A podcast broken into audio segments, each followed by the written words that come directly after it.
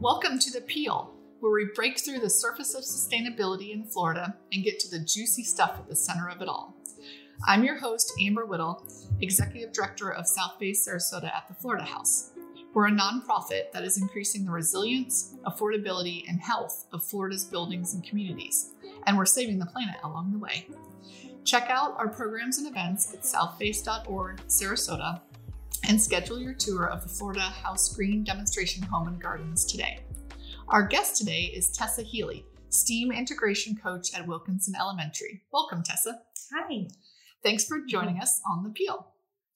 So we met because we're on the same campus. So yes. um, Florida House sits on school board property next to the Fab Lab, Yeah. and Wilkinson is right behind us. Yes, we're neighbors, backyard neighbors. Backyard Yes. neighbors. So tell me, when you were telling me about your position, it Yeah. sounded super cool and very unique. So can It you tell me about it and how you got to it? Yeah, I think I'm the only one in the school district. I'm so lucky to have this position. So it kind of fell into my lap a little bit. We had a STEAM integration coach at Wilkinson last year, and she moved on to the district level.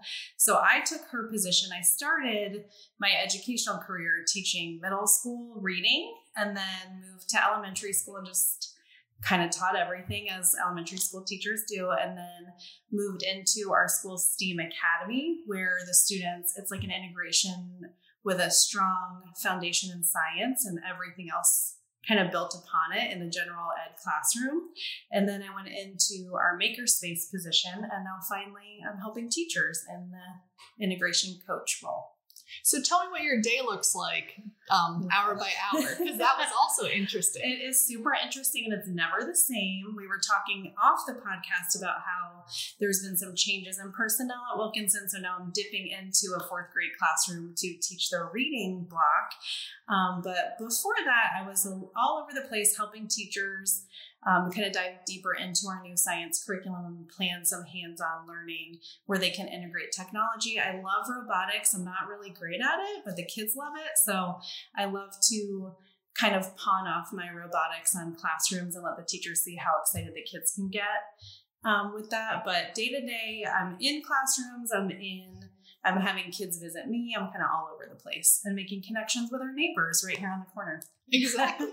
And you said that you would like set up your your space for Mhm. sort of one grade and then a week, and then they would come through when the teachers Exactly, you got to kind of spell the teachers. yes, exactly. So, a big part of my role is running our STEAM station at Wilkinson. It's a unique space that we have. It's a hands on learning, almost like museum within the school. We converted a classroom to be um, like a hands on learning space for science, and we switch it out for each grade level. So, it's more of a deeper connection to what they're learning in science each week as a different grade level focus. So, sometimes the teachers stay for a little bit with the kids and just see what they're getting into. Sometimes they go and take a much needed breather from the kids. Um, but I have each grade level visits for a week at a time throughout the school year. So every six weeks they come into that space. So now you're getting to do that and teach half the day. That's right. Never a dull moment in education. Exactly. So as we're starting to replan our STEM program and Yes. having field trips, Yeah. etc., what science activities have you found most engage the students? It's so funny because it's like the simplest things that you know you can overthink and plan the craziest, most exciting to you event, and they're like, like for example, right now we have robotics going in the room. We have a 3D printer going. They are so excited to mix baking soda and vinegar. They are like waiting in line to do that. It's so funny. So it's just like going back to basics and not overthinking things is a good lesson for the kids, but also for us because they're so into just you know, the little simplest um, representation of what they're learning in their science book. And it's just so fun to watch. Is that so? With energy, I know you have one of our bikes, and so to describe the bike, Yeah. it's a bike that powers um, a small generator that then will turn on lights or fans. exactly. And so, is that something they love? Oh, love? they wait in line. We have to say, okay, you can have one ride. And then after everybody gets a turn, you get to go again.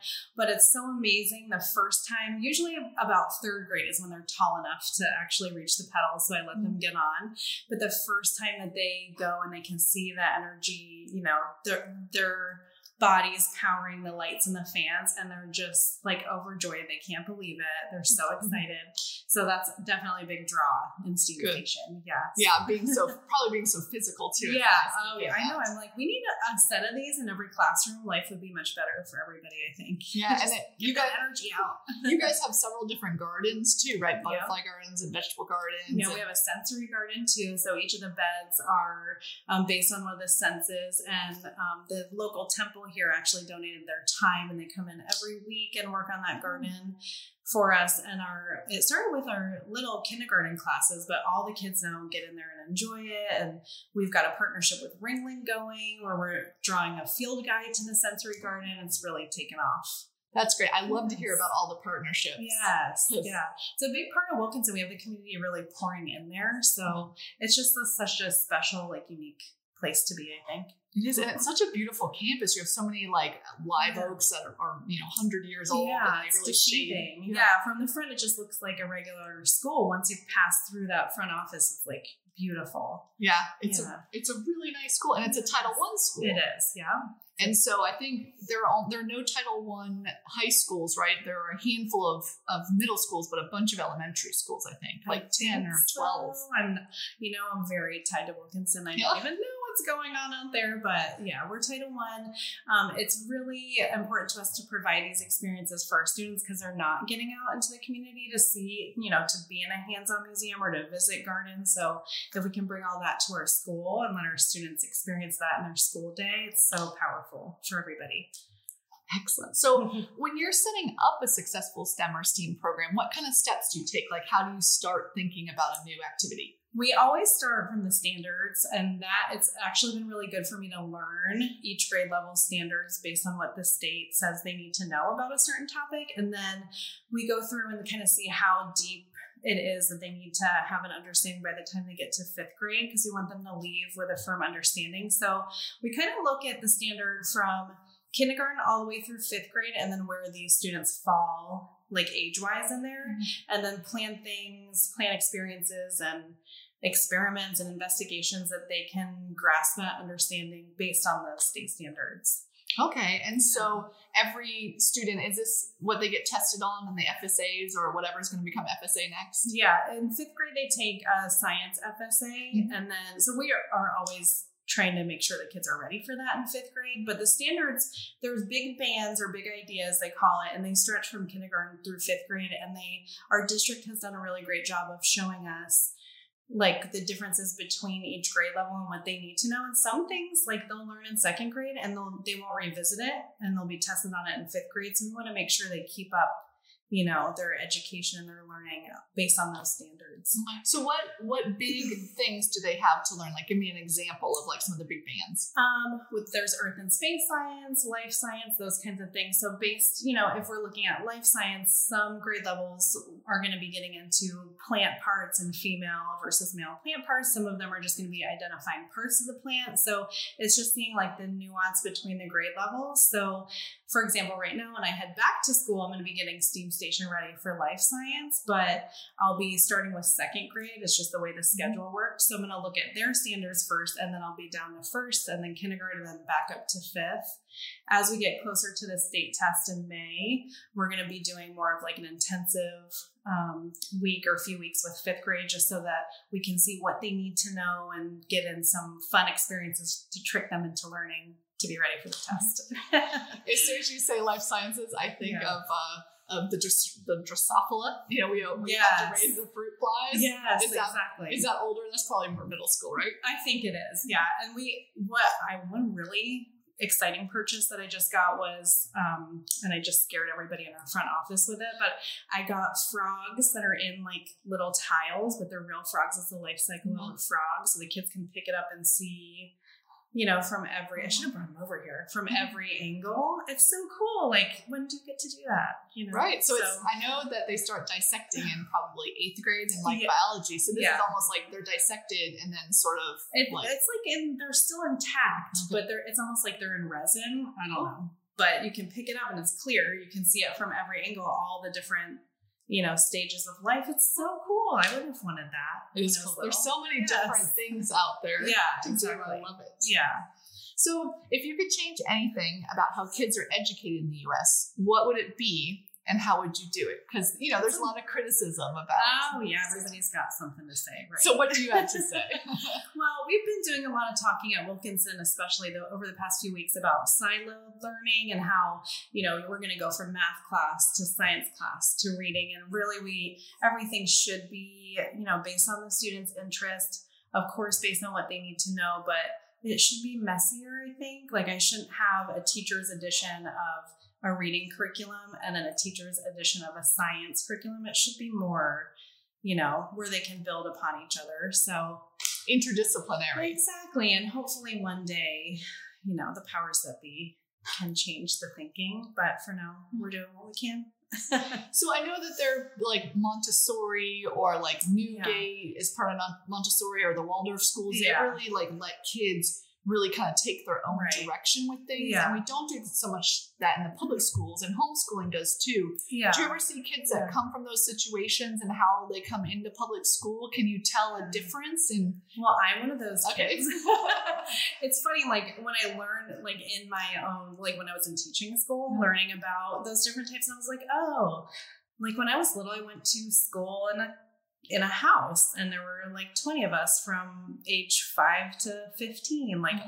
i didn't realize it was like an unschooled thing mm-hmm. so then i moved to florida and went to traditional schools and i didn't even really realize the huge drastic change it was um, so i think it's just you know and that's where it's been in the back of my head like school should be hands-on it should be student directed and i think most teachers also think that way and it's just finding the balance between you know what how we're supposed to teach or what our curriculum looks like and then what we know the kids need and just getting creative there and you know kind of paving our own way a little bit mm, that's really yeah. interesting though that yeah. you had both of those experiences and yeah. now you're in public education so you don't think that they're like that the way that public education is terrible compared no. to the way you were educated no and if, once you're in i mean i think the greater um public thinks of school. It's like that meme, like what my family thinks I do based like yeah. what I actually do.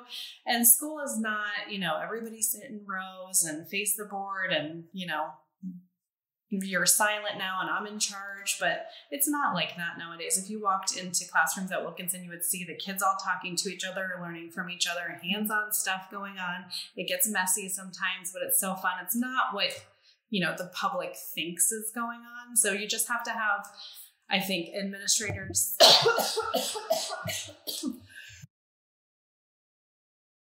all of that sorry that's really loud but you have to have administrators that believe in the teachers and the teachers that believe in each other and just you know all working together to reach the kids in unique ways that's what education is i think it's not what the public thinks it is but yeah, so they think, and even parents, because I've got two kids in the yeah. public education system, yeah. think that they teach the FSAs a lot, especially in the younger grades. Yeah, um, yeah. There's a lot of pressure out there. Yeah, and it's true, and the teachers do feel the pressure. But when it comes down to it, that's you know a couple of days in the life of an eight year old.